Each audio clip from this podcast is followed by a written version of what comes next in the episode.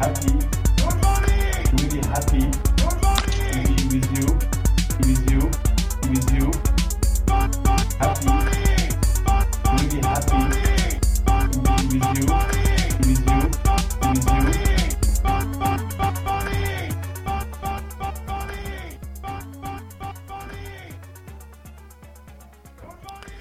Good morning, bonjour à tous, bienvenue dans le NFT Morning. Nous sommes le jeudi 12 octobre 2023 et comme tous les matins, on va parler de NFT, de crypto-art, d'art surtout, comme tout le reste de la semaine. Et avec nos invités, donc aujourd'hui, on a pas mal de monde. Alors, on a Justine et Patricia de Brauhaus. Bonjour à vous deux. Diem, bonsoir. Hello.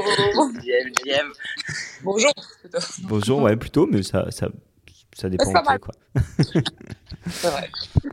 Eh ben, merci beaucoup d'être ici, d'avoir accepté notre invitation. Et vous êtes là pour nous parler. Bon, allez, vous allez nous dire rapidement le sujet, parce qu'on vous a déjà reçu plusieurs fois, mais là, c'est pour une exposition assez incroyable qui aura lieu à la Galerie Iham. Et je vous laisse en dire un petit mot. Histoire de nous teaser. Comment ? Histoire de nous teaser avant de rentrer dans le truc. Ouais.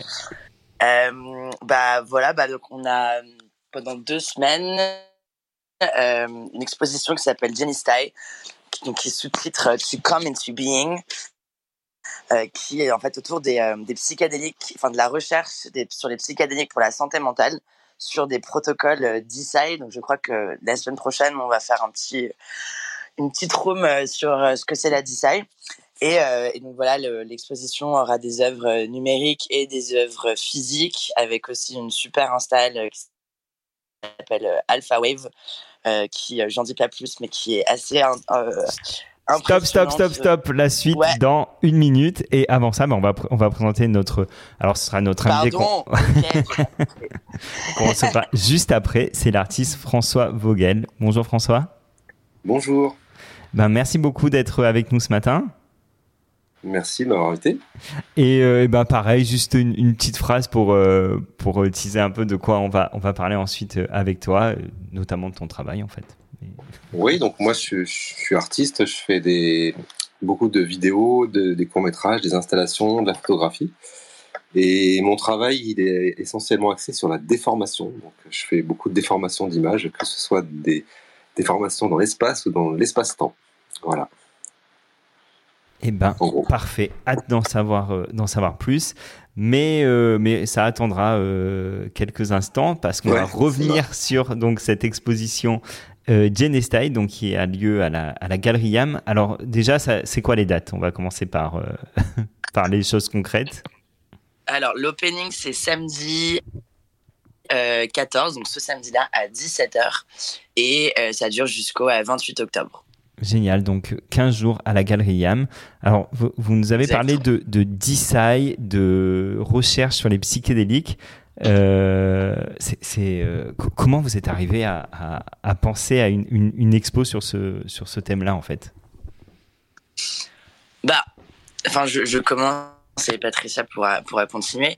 En fait, ça fait 5 ans qu'on organise des expositions d'art numérique, des installations d'art numérique, et on s'est dit que c'était intéressant aussi, dans le travail en général, autre que les arts numériques, dans tout ce qu'on fait avec la blockchain, on s'est dit que ça serait intéressant de regarder comment en fait des œuvres peuvent aller plus loin au niveau de leur utilisation.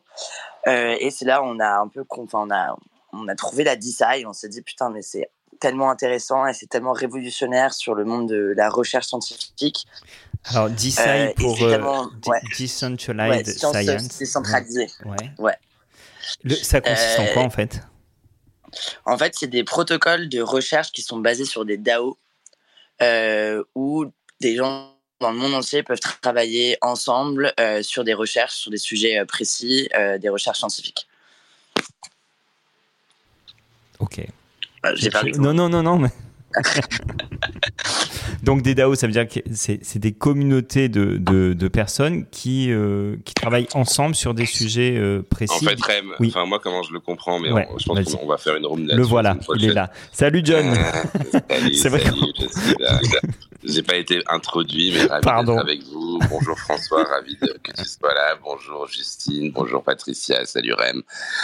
Non, mais simplement, en effet, DeSci, Decentralized Science, donc c'est en fait la recherche scientifique qui est aujourd'hui financée... qui est financé soit par des labos, je sais pas, par exemple dans le domaine pharmaceutique, t'as des systèmes aujourd'hui qui sont des sortes de... Enfin voilà, c'est des entreprises qui financent leur recherche et développement, t'as un peu d'aide des fois des États, t'as un peu une collaboration avec des cursus universitaires, et là c'est un peu étendre le principe, mais de manière beaucoup plus générale. Ça veut dire que tout le monde peut investir, on va dire, sur un sujet de recherche en particulier, sous forme de DAO, et du coup à pouvoir choisir d'allouer leurs ressources, de voter pour orienter la recherche dans un sens ou dans l'autre. Enfin, je schématise un peu avec mes mots, mais Justine, c'est un peu ça l'idée? Ouais, c'est totalement ça l'idée. Et donc nous, pour l'exposition de Genesthai, on s'est mis avec DeSci Paris, qui organise en fait des workshops sur la DeSci, et PsyDAO, du coup, qui est une DAO qui finance des recherches sur les psychédéliques. Et en fait, pourquoi les psychédéliques ? Nous, on est une boîte américaine, et aux États-Unis, c'est totalement accepté, on va dire, les psychédéliques, ce qui est totalement tabou en fait en France. Et on s'est dit que ça pouvait être intéressant de sensibiliser les gens là-dessus, et donc de mélanger blockchain, quelque chose de sensibilisation, donc les psychédéliques, et bien évidemment de l'art numérique et de l'art aussi.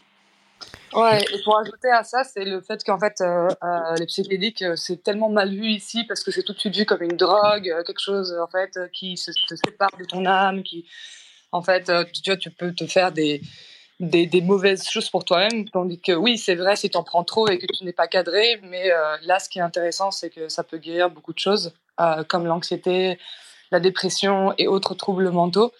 Et c'est, voilà, comme Justine a dit, c'est quelque chose qui est tabou, parce que justement, il y a toute une espèce de mini-guerre des médicaments, où les gens, ils préfèrent, pas les gens, mais genre les médecins, c'est plus d'autres choses qui sont prescriptes, plus que ce genre de traitement. Et en fait, on a beaucoup d'exemples, beaucoup de personnes ça a guéri beaucoup de choses, même les militaires, après la guerre. Syndrome de stress post-traumatique. Exact. C'est ce qui est intéressant. Alors j'ai introduit ça en disant que c'était une expo, mais en fait c'est beaucoup plus que ça, puisqu'il y a il y aura des ateliers pendant ces 2 semaines, des débats, des conférences, et évidemment donc une expo qui va évoluer d'ailleurs, puisqu'il y aura pas toujours les mêmes artistes qui seront présentés. Vous pouvez nous expliquer un peu comment ça va se passer, et nous dire quels seront les sujets d'ailleurs abordés lors de ces ateliers ou de ces débats. Ouais. Alors, on a le 19 octobre, on a la Société Psychédélique de France qui va venir parler sur l'histoire des psychédéliques, et aussi les régulations aujourd'hui. Et ensuite, on a une scientifique qui fait un PhD sur la neuroscience du LSD. Donc, ça, c'est le 19. Et le 21, on a une full journée que avec des femmes, moitié scientifiques et des femmes qui sont dans les protocoles DeSci, pour venir un peu nous apprendre sur tous ces sujets-là. Donc, c'est quoi la DeSci ? Comment c'est utilisé au sein d'une DAO ? Comment est-ce que les recherches des psychédéliques se font ? Et donc ça, c'est le samedi 21.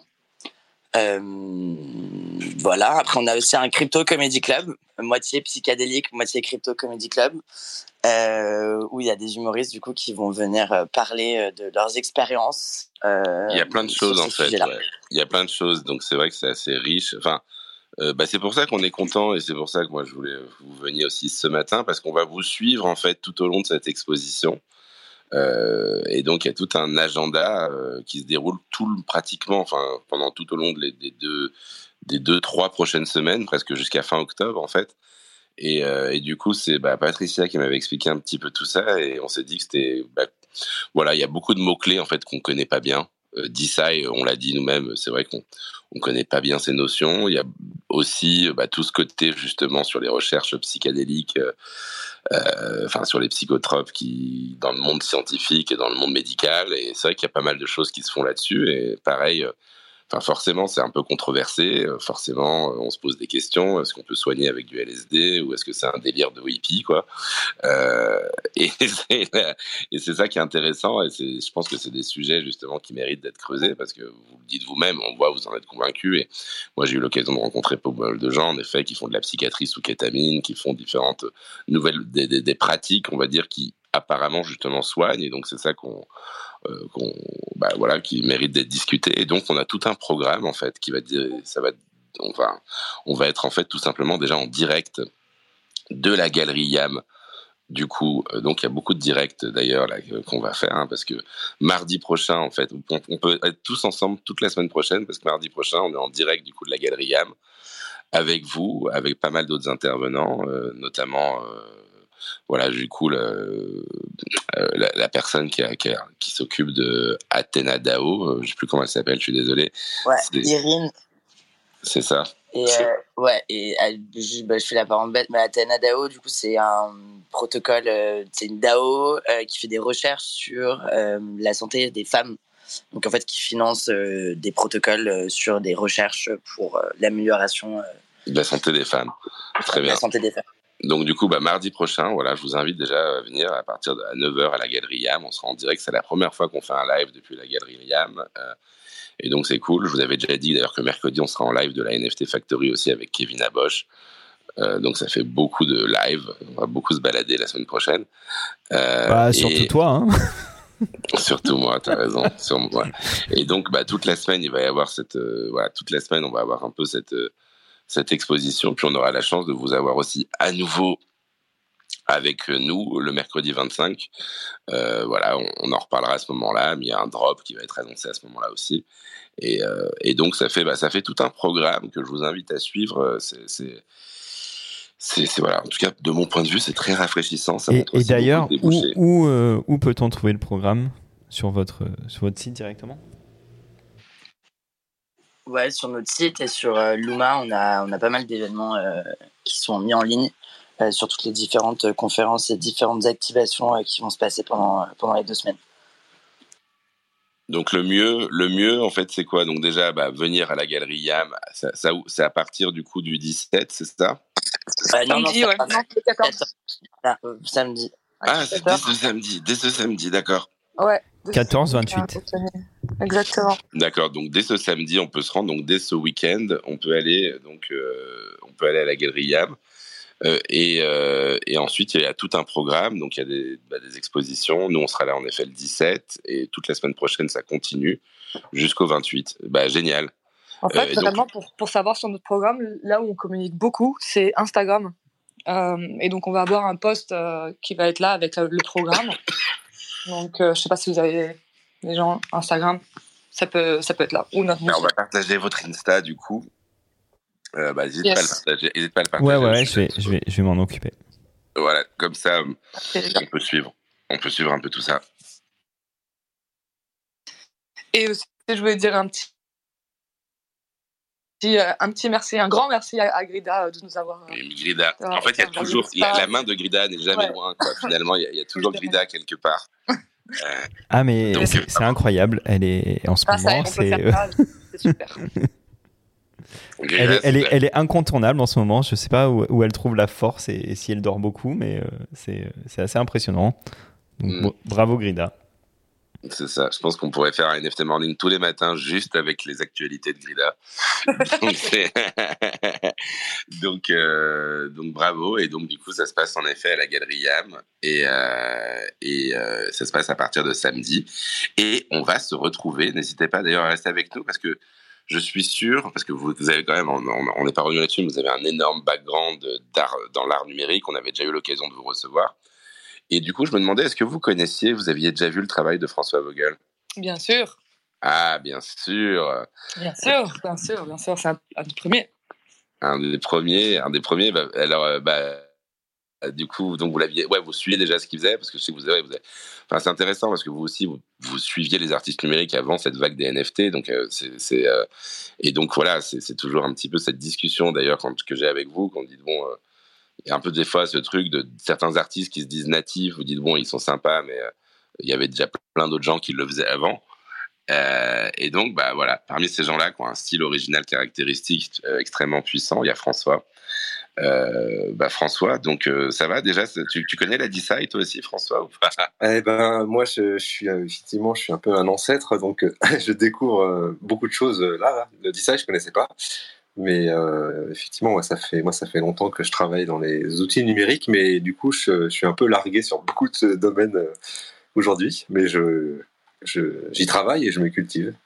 J'essaye. Très bien. Bah, alors du coup, c'est intéressant parce que finalement, on va revenir un peu sur ton style, sur ce que tu fais, mais c'est quand même intéressant de revenir un petit peu sur ton parcours. Quand tu dis que tu es un ancêtre, que tu es un ancien, ça fait combien de temps, on va dire, que tu es artiste, justement? Quand est-ce que tu as commencé? Comment tu as commencé?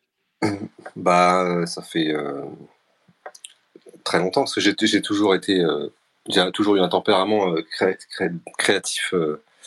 Donc voilà, quand j'étais enfant, je passais mon temps à dessiner et à jouer au Lego, donc à inventer des trucs. Ouais. Et je pense que... Alors, je travaille beaucoup sur les déformations d'images, et c'est vrai que ça, c'est un truc que j'ai essayé de voir d'où ça venait. Et en fait, je pense que dès l'enfance, en fait, j'ai été fasciné par les reflets dans les cuillères, sur les robinets de baignoire et... Voilà, toutes les choses chromées, donc j'ai toujours, d'aussi loin je remonte, j'ai toujours été fasciné par la déformation de l'image. Voilà, donc dater de quand j'ai commencé à faire des choses, c'est difficile. Très bien, et du coup, alors, donc ça fait un petit moment que tu fais, tout simplement, du coup, donc on va rentrer un peu plus en termes de carrière. Ça fait un petit moment que tu fais, en fait, des installations, en fait, je vous invite à regarder le site de François parce que finalement, on voit, c'est très riche. Comme tu l'as dit, tu as eu beaucoup de travail où tu t'es amusé à jouer beaucoup avec de la vidéo au départ, si je ne me trompe pas, non? Oui. Quand j'ai commencé, il n'y avait pas d'outils numériques. Moi, j'ai commencé en fait avec une caméra Super 8. D'ailleurs, il faut que je retrouve ça parce que je me suis rendu compte. Je vois qu'il y a des fractales qui sortent en ce moment en NFT et je me suis dit que j'ai fait une animation de fractales il y a... Quand j'étais adolescent, j'étais au collège, parce que j'avais un premier ordinateur où je programmais des courbes de Julia, dont la formule est Zn + 1 = Zn² + Z0. et donc je programmais des calculs de courbes et je les filmais avec la caméra Super 8 de mes parents. Donc il y avait une nuit de calcul et le lendemain matin, je photographiais l'image sur l'écran de la télé. Et j'ai donc fait une petite animation et j'aimerais bien, je ne sais pas où je vais la retrouver, mais elle doit être quelque part dans les bobines de film dans les vieux cartons, mais d'accord. J'aimerais bien la ressortir. D'accord, ah ouais, donc très pionnier. En fait, ouais, donc tout ce qui se passe aujourd'hui avec cette explosion des outils numériques, en fait, tu bidouillais déjà dès l'apparition de caméras et d'ordinateurs pour faire ce genre d'expérience finalement. Oui. Et quand j'essaie de calculer, ça doit faire 40 ans, quoi, un truc comme ça. Incroyable. Ouais. Donc en effet, donc ça fait tu es artiste numérique. Je me balade sur ton site en même temps, hein, puis je regarde un petit peu. Du coup, en effet, il y a beaucoup, ouais, c'est ça, il y a beaucoup de vidéos au départ, et tu joues avec ce que tu appelles des 3D des 3D reliefs, où finalement c'est un peu j'ai l'impression que c'est des écrans qui filment des écrans, quoi, en quelque sorte. Oui, j'ai fait beaucoup au début de mon travail. J'ai pas mal fait de choses un peu en mode mosaïque d'image, enfin en découpant l'image en plusieurs morceaux. D'accord. Et en fait, t'es beaucoup dans le pour rentrer un peu de manière générale, c'est vrai que t'es beaucoup dans l'illusion, enfin ce que je vais appeler l'illusion d'optique. Ça veut dire un peu le côté, d'ailleurs maintenant t'as beaucoup de comptes même après qui sont apparus sur les réseaux sociaux qui faisaient un peu des sortes de tours de magie, on va dire, de la magie numérique, en faisant apparaître des gens dans des écrans qui sortent des écrans, en jouant un peu sur... on voit plein de choses comme ça, un peu d'effets, enfin, des sortes d'effets spéciaux un petit peu, où t'as une de tes dernières œuvres, d'ailleurs, que je vois sur Twitter, où c'est plein de personnages qui franchissent une sorte de porte. Et donc, c'est des hommes, des femmes de différents univers. Et une fois qu'ils passent le seuil de la porte, ils deviennent François Vogel, en quelque sorte. Donc, c'est plein de jeux, de clins d'œil, un peu d'humour, un peu de voilà, un petit peu de poésie finalement, et jouer un petit peu sur l'image. Enfin, t'as ce travail, on va dire, c'est ça qui...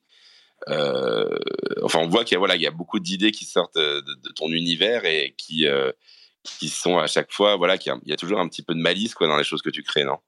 Oui, bah oui, j'aime bien faire des choses qui soient déjà compréhensibles sans avoir forcément un mode d'emploi à côté.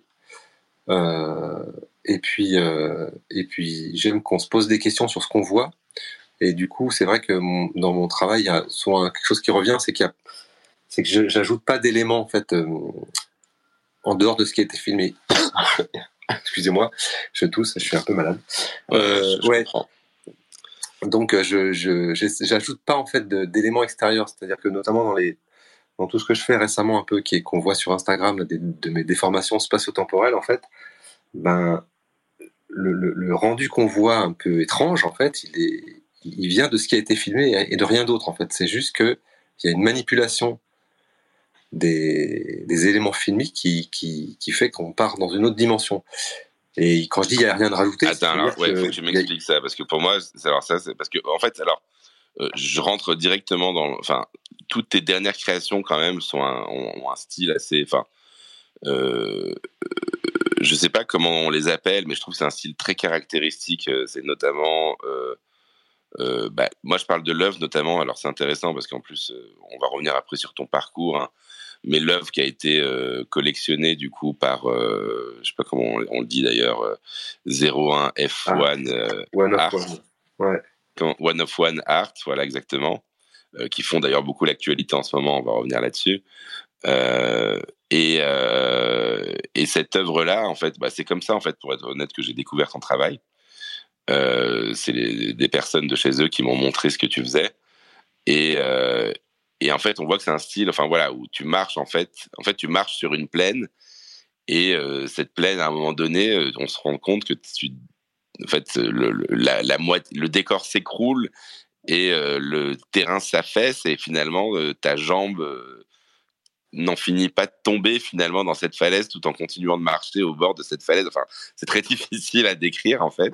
Comment tu appellerais ce style-là ? Parce que tu as beaucoup de choses de ce type-là maintenant qui apparaissent dans ton style récent, quoi. Oui, moi j'appelle ça des déformations spatio-temporelles. Déformations spatio-temporelles, d'accord, très bien. Et en fait, ça peut paraître un peu absurde. Je vous partage le lien pour tout le monde, pour que vous regardiez aussi. Vas-y, continue, pardon. Mais oui, non, mais c'est littéralement ce qui se passe. C'est-à-dire, par exemple, quand tu mentionnes cette vidéo, en fait, dans la sorte de fissure qui se produit quand je marche. Et ben en fait la zone qui se déchire dans l'image en fait c'est une zone où littéralement le temps et l'espace sont inversés. Ça peut paraître compliqué, mais pour expliquer je prends l'exemple d'un flipbook. Alors c'est plus facile à expliquer avec des gestes, mais là juste avec le son je vais essayer de expliquer. Est-ce que tout le monde connaît ce que c'est qu'un flipbook? Un flipbook, ça veut dire que c'est un peu les croquis du cinéma, enfin pour expliquer un peu le cinéma aux enfants. C'est les petits livres où tu dessines 100 dessins qui s'enchaînent, et quand tu le fais défiler à toute vitesse, ça fait une animation, c'est ça ? Voilà, c'est ça. Donc en fait, un flipbook, quelque part, c'est une sorte de cube avec, qui est composé de plein de feuilles. Et donc, sur la face avant, il y a l'image, et dans la profondeur, il y a le temps. Donc on a une sorte de cube qui n'est pas en XYZ, mais en XYT. Hein ? Et imaginons que ce cube, on le trempe dans la colle, et donc ça devient un monobloc, et qu'on le redécoupe en tranches, mais au lieu de le découper en tranches comme il était au départ, c'est-à-dire de la face avant vers la face arrière, on le découpe en tranches en le coupant du côté droit vers le côté gauche. Et bien là, ça veut dire qu'en fait, on a tourné le cube de 90 degrés, et ce qu'on regarde, c'est le temps qui défile dans l'image, et non pas l'image qui défile dans le temps. Et c'est littéralement l'inversion du temps et de l'espace. Et en fait, donc, je ne sais pas si c'est clair ce que j'ai expliqué, mais moi j'arrive à le saisir. Je pense que Rem, là, ça y est, là, il commence à bugger là, non ? Je sais pas, là, je suis parti sur Interstellar là. Oui, mais ma seule référence sur l'espace-temps, c'est ce film. Mais c'est intéressant parce que je sais qu'il y a pas mal de gens qui réagissent sur parfois sur mes vidéos en citant Interstellar. Moi, personnellement, je n'aime pas du tout ce cinéma. Je trouve que c'est, j'ai jamais réussi à regarder un de ces films jusqu'au bout parce que je trouve que c'est violent et gratuit d'une certaine manière et très très prétentieux. Mais voilà, pour reprendre sur l'idée de ne pas rajouter d'éléments, en fait, dans les films de Nolan, il y a une armada de gens qui font des trucs en 3D et qui créent des choses virtuellement, quoi. Et c'est très très différent par rapport à ce que je fais. Oui, donc il rajoute. Toi, tu prends. En fait, ce que tu dis, toi, c'est l'image brute telle quelle. Enfin, finalement, c'est vraiment juste un travail sur le flux vidéo brut. Juste en jouant sur le paramètre espace-temps, quoi. Exactement. Voilà. Donc tu vas pas rajouter d'éléments, il y a rien de rajouté. Enfin, finalement, c'est vraiment juste un traitement du flux vidéo original d'une autre manière, quoi. C'est ça. Absolument. Et du coup, je pense que pour le spectateur, je pense qu'on sent un peu ça, c'est-à-dire que quand on voit l'image qui s'étire, on n'imagine pas que j'ai filmé avec un fond vert en mettant de la 3D ou je sais pas quoi, tu vois. Donc ça reste, il y a une forme de, je pense, de pureté quelque part. Effectivement, du coup, peut-être, j'espère qu'il y a un peu de poésie. Oui, non, mais c'est vrai que, en fait, c'est très naturel. C'est ça qui, à la fois, est attirant et un peu dérangeant, quoi. C'est que c'est très naturel. C'est-à-dire qu'en effet, on voit les textures, on voit que c'est pas de l'image de synthèse en quelque sorte. Qu'il y a un truc un peu, tout est naturel, quoi. Même si c'est un peu. Forcément, je sais pas si on va appeler ça surréaliste dans la manière de voir les choses, mais oui, il y a quand même une forme de surréalisme, quoi. Oui, tout à fait. Et d'ailleurs, quand j'étais jeune et adolescent, j'aimais beaucoup le travail des surréalistes et j'étais aussi très très influencé, je pense, par Escher, qui moi, j'ai un peu un background scientifique. J'ai eu un premier pas dans les sciences de l'ingénieur en faisant un mois de prépa, mais j'ai arrêté pour faire d'autres choses. Mais moi, j'ai gardé un esprit un peu scientifique. Enfin, j'aime bien les sciences, et c'est vrai que les histoires d'espace-temps, c'est aussi des choses qui sont réelles dans l'astrophysique et tout ça. Et donc c'est une approche assez scientifique, et donc c'est pour ça que d'ailleurs c'est en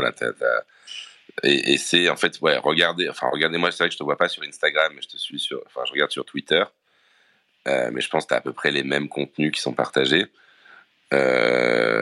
et c'est assez obsédant. Mais du coup, alors on va revenir juste sur sur toi et le monde des NFT, parce que c'est le NFT Morning aussi. Quand est-ce que tu as découvert, du coup, ces NFT, et comment, j'imagine, en plus, quand tu as une carrière, tu as une carrière d'artiste assez longue, j'imagine qu'au départ, c'est difficile à appréhender, non, cette notion de vente sous forme de NFT. Oui, complètement. Effectivement, j'en entendais pas mal parler, mais je me penchais pas vraiment sur la question. Et puis, j'ai été contacté en 2021 par le compte Visual Fodder sur Instagram, qui a créé une sorte de petite exposition collective avec Super Rare. Et donc, il a invité 5 ou 6 artistes à minter 2 œuvres. Vous m'entendez, là ? J'ai l'impression de parler tout seul. Si, ah, oui, d'accord. Si, on te laisse parler. Si, très bien. En plus, il y avait des trucs qui s'affichaient sur mon écran. Je me suis posé des questions. Mais oui, donc voilà. Il a organisé une petite exposition qui s'appelait Credit to the Edit.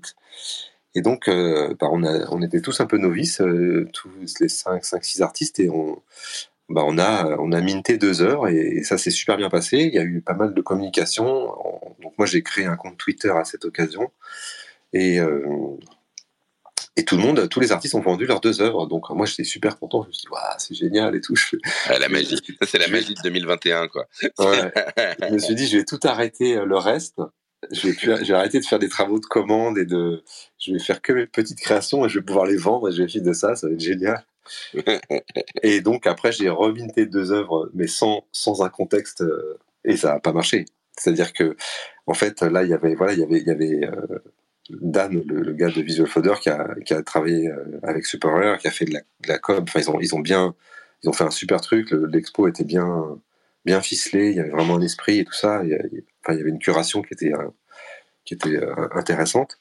Et donc, c'est logique que ça ait marché. En fait, c'était pas que la qualité des œuvres qui fait que ça a marché. Donc oui, ils ont organisé une vente, quoi. Voilà, c'est ça. Ce titre avec le dispositif d'exposition, de communication, de relations collectionneurs qui va avec cette vente, quoi, finalement. Voilà, c'est ça. Voilà. Mmh. Donc voilà, du coup, après, moi, j'ai un petit peu mis ça en sommeil. Et puis là, ça se réveille un peu parce que je suis en contact avec Mathieu Vogt de Somewhere Magazine. On va peut-être faire quelque chose ensemble.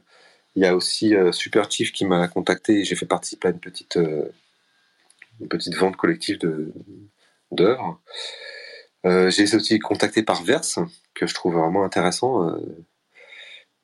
Et voilà. Et j'ai aussi ce qui s'est passé aussi un peu récemment pour moi, c'est comme je commence un peu à me pencher quand même sur l'histoire des NFT. Et je me suis un peu plus branché sur Twitter parce que en fait j'étais persuadé pour moi que tous les artistes ils postaient à la fois sur Twitter et sur Instagram, donc j'avais pas forcément besoin d'aller sur les deux pour découvrir ce qui se faisait. Mais en fait, j'ai découvert que sur Twitter, il y a beaucoup de choses qui sont hyper intéressantes. Et donc finalement, c'est un peu ta nouvelle... Enfin, là, tu as eu la phase 2021, un peu l'excitation, la retombée. Et là, tu es un peu dans cette phase maintenant 2023 où tu commences à te rendre compte qu'au-delà de la hype, il y a quelque chose d'intéressant dans les NFT, quoi. Absolument, ouais, tout à fait. Et donc, du coup, en effet, donc, cette première vente super rare, c'était... donc tu t'es mis sur tu t'y es intéressé. Comme tu dis, il y a pas mal de galeries qui t'ont contacté. Super Chiffre, on les a reçus, du coup, il y a 2 semaines. Verse, en effet, on en a parlé à plusieurs reprises, qui est une plateforme aussi intéressante. Et du coup, c'est intéressant aussi cette relation avec One. Oui, One of One. Alors One of One, ouais. Ouais, c'est super. Alors eux, ils m'ont acheté une œuvre pendant cette première expo avec Visual Fodder sur Super Rare, et donc ils ont acheté l'œuvre Le Chat sur fond vert. Et quelques temps après, ils m'ont contacté parce que ils aimaient beaucoup mon travail, donc ils m'ont racheté en fait des œuvres directement comme ça et. Ah oui, d'accord. Parce que ils sont, moi je trouve qu'ils ont, c'est des vrais collectionneurs, c'est-à-dire qu'ils font, ils font aussi vivre leur collection, quoi. Et ça, c'est super. Bah ouais. Pour ceux qui connaissent pas One of One, juste, je vous mets dans le contexte parce que, en plus, ils ont. Excusez-moi, moi aussi je tousse. Donc, en fait, c'est. Je veux pas dire de bêtises, hein, mais c'est Ryan Zurer, en fait, qui est un très gros collectionneur, qui a fondé pas mal de différents projets justement autour de l'investissement dans l'univers des NFT.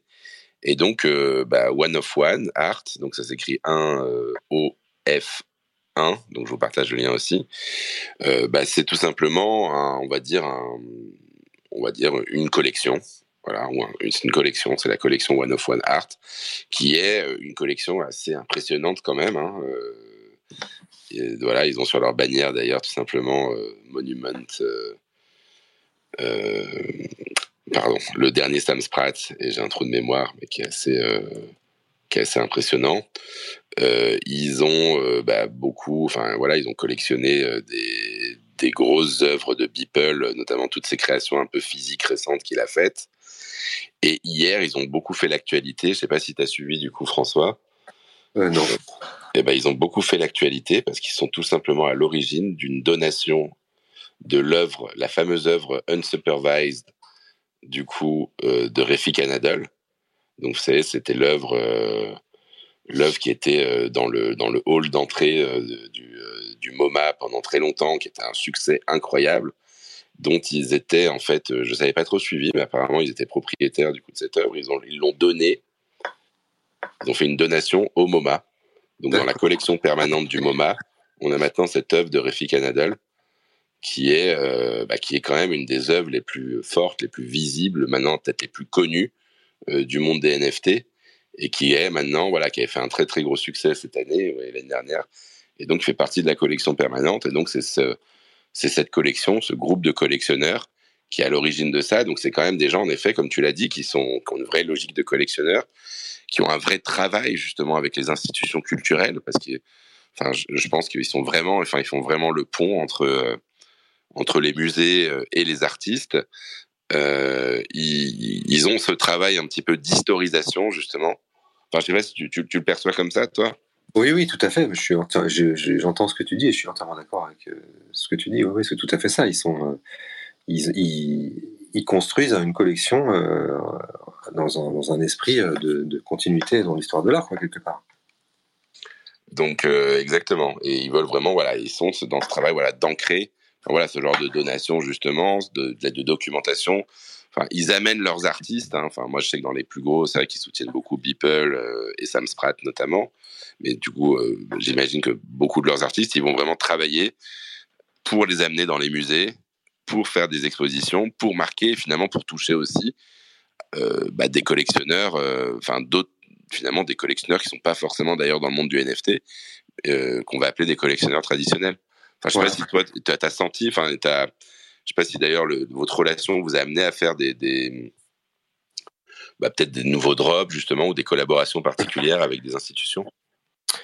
Ben, il y a des choses en cours, parce qu'ils font effectivement notamment, il y avait quelque chose avec une école d'architecture aux Émirats, je crois. Mais voilà, ils font circuler les œuvres et ils organisent des choses, des événements dans le monde réel, quoi. C'est-à-dire des vraies expositions physiques et de la diffusion d'œuvres. Non, je regarde Rémi aussi. Rémi, je crois que tu voulais intervenir aussi. Ah bon ? Non, oui, sur Refik Anadol, ouais, c'est intéressant. Ouais. Je sais pas si t'avais suivi du coup cette actu aussi, mais j'ai vu ça hier, mais je savais pas que c'était ce fond-là en fait. Je sais pas que c'est une donation. C'est ça. Je sais pas si c'est un peu. Et c'est aussi c'est aussi eux qui possèdent l'œuvre qui a fait aussi beaucoup de bruit de Beeple là, de l'énorme image mosaïque. Qui a été vendue très le Everydays. Oui. Ah, je savais. Alors, j'ai pas suivi, pour être honnête, ce côté-là, parce qu'il me semble que Everydays, mais peut-être qu'ils l'auraient racheté. Alors, parce qu'à la base, c'était Metakovan, qui est un collectionneur indien qui en avait fait l'acquisition. Et du coup, je sais pas. Peut-être c'est un point à creuser. Peut-être qu'ils l'auraient récupéré ou ils auraient peut-être intégré. Peut-être que Metakovan fait partie des. Enfin, peut-être qu'il leur aurait donné l'œuvre en échange de peut-être. Enfin, il y a peut-être des choses, des tractations qui se sont faites là-dessus.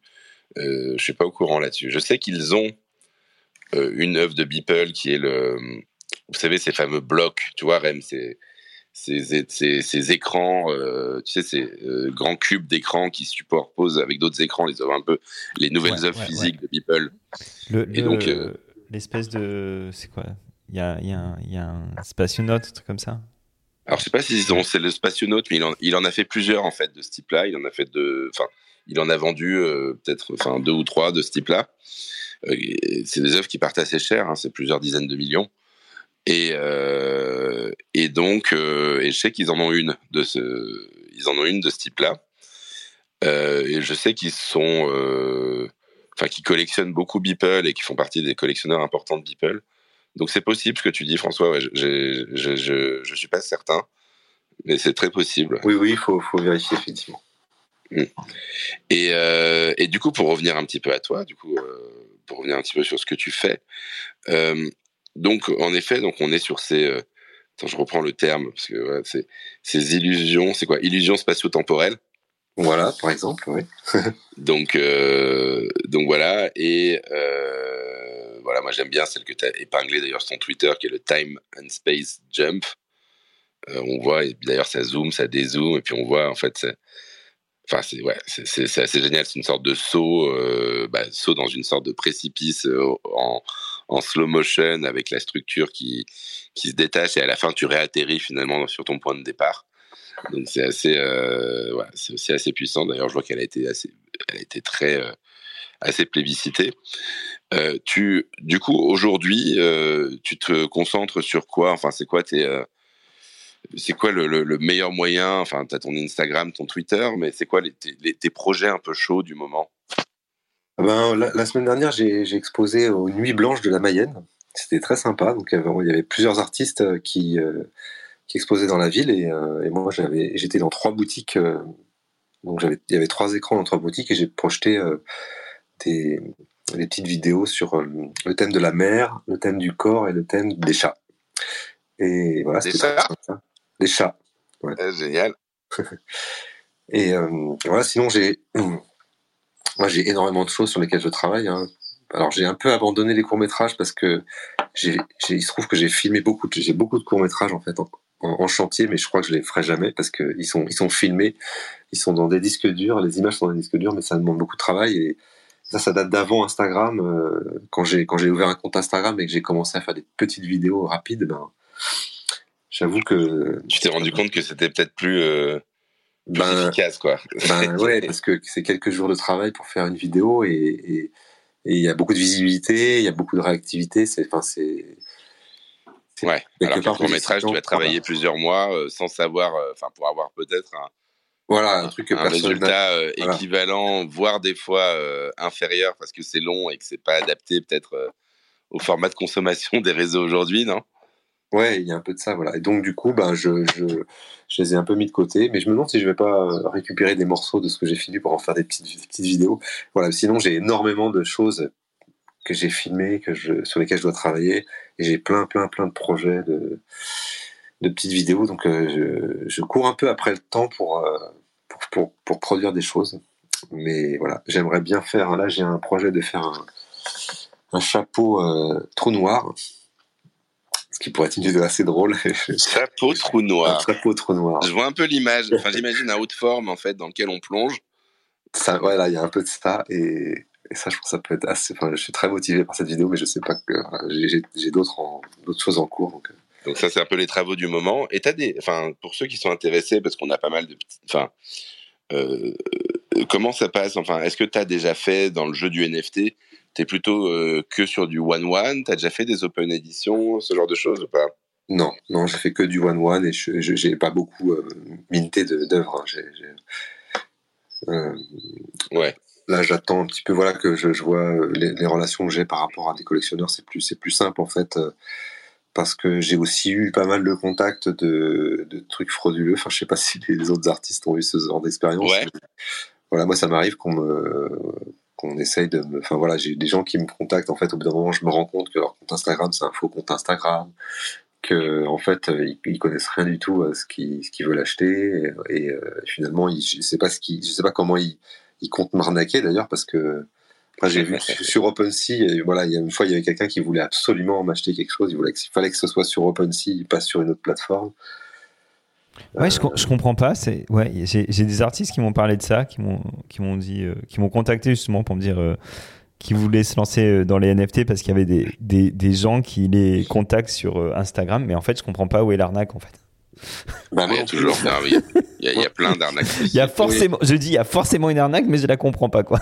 Ouais. Bah, alors moi, j'ai même été dans une arnaque qui allait assez loin parce que je me suis bêtement déplacé jusqu'à Milan, mais. Jusqu'à Milan. Ouais, là, mais c'était pas tout à fait des NFT, mais c'était deux associés d'une entreprise qui avait des gros clients sur de l'immobilier de luxe et ils voulaient acheter des œuvres physiques en fait pour mettre dans tout leur complexe immobilier de luxe. Et donc ils voulaient m'acheter 50 ou 100 œuvres. Donc ils m'ont demandé de faire tout un devis, etc. Et en fait, je me suis rendu compte qu'après, il y avait une histoire de rétro-commission aux crypto-monnaies que je devais pouvoir leur prouver que j'allais leur verser après avoir reçu le montant de la vente. Je comprenais pas en fait où ça. Enfin, je me suis bien rendu compte que c'était une arnaque, mais je comprenais pas comment ils allaient récupérer le fruit de leur larcin. Et je pense qu'en fait, ils voulaient que je mette sous séquestre la commission en crypto-monnaie Et je pense qu'en fait, ils allaient ensuite m'envoyer un fichier qui serait une sorte de virus, en fait, qui allait prendre le contrôle de mon portefeuille. Je pense que c'est ça. D'accord.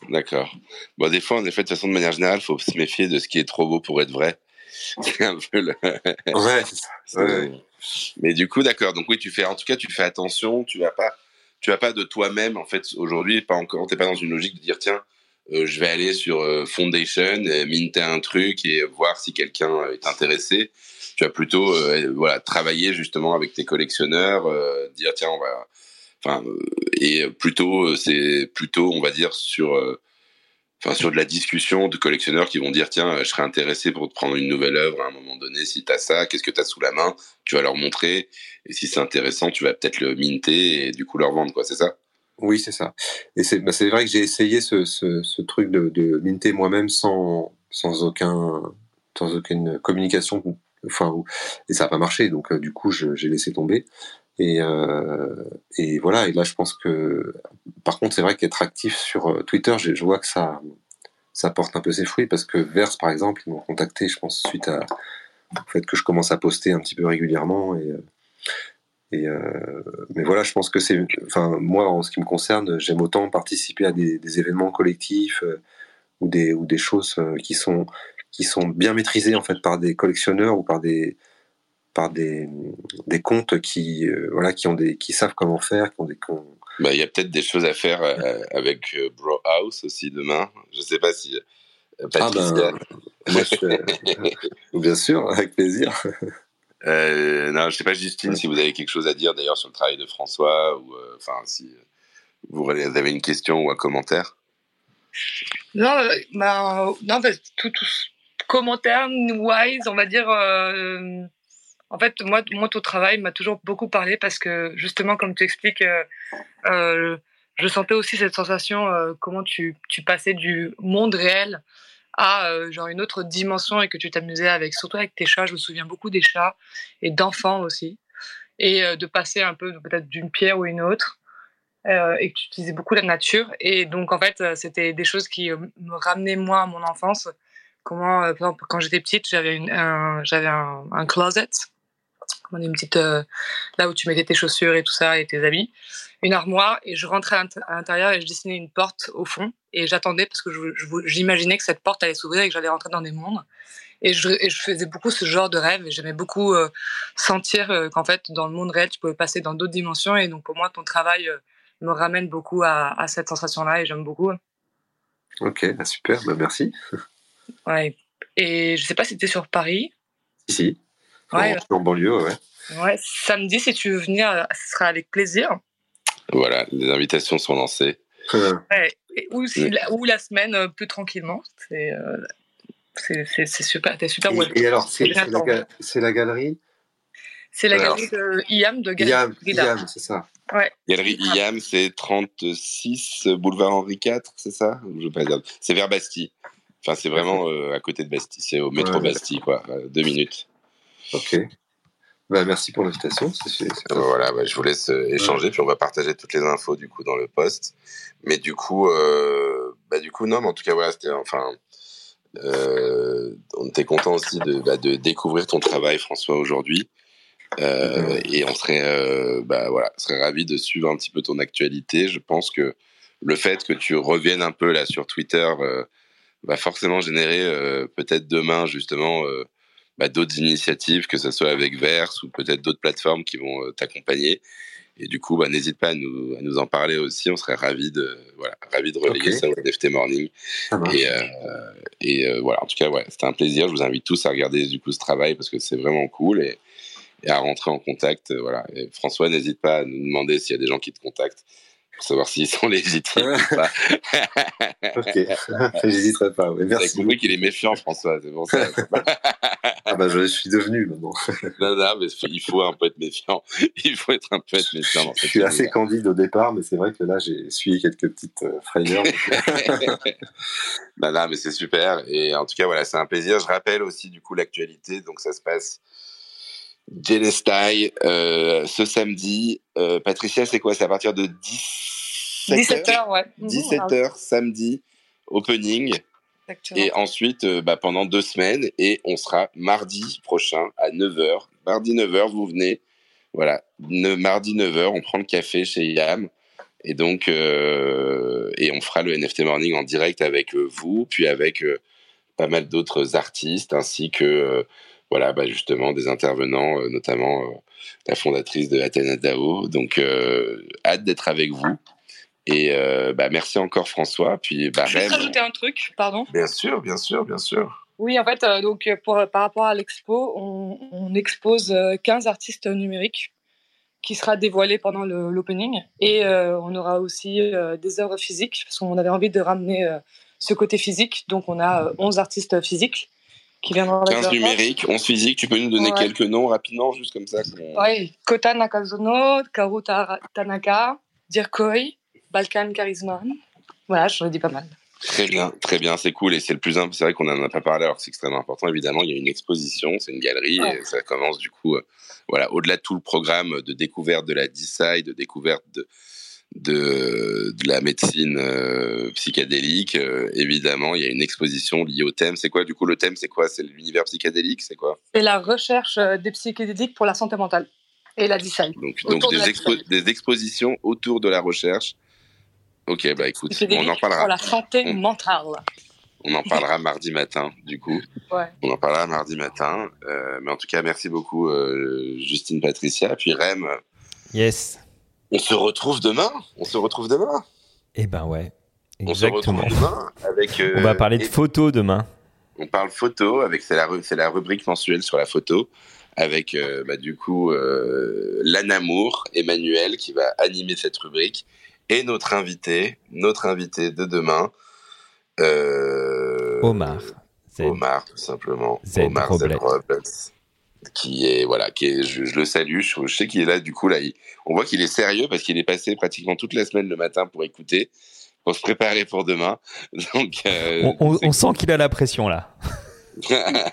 Non, mais c'est cool parce qu'en plus il est basé à Londres lui aussi, donc ça fait un beau 8h du matin pour lui, donc je pense que ça va être cool. C'est quand même une légende de la photographie aussi, c'est un immense artiste, extrêmement aussi extrêmement respecté et suivi, et je pense que ça va être super intéressant de discuter avec lui demain aussi. Top, merci beaucoup, merci à tous. Merci beaucoup pour votre accueil. Ouais. Et puis bonne journée, et puis good morning.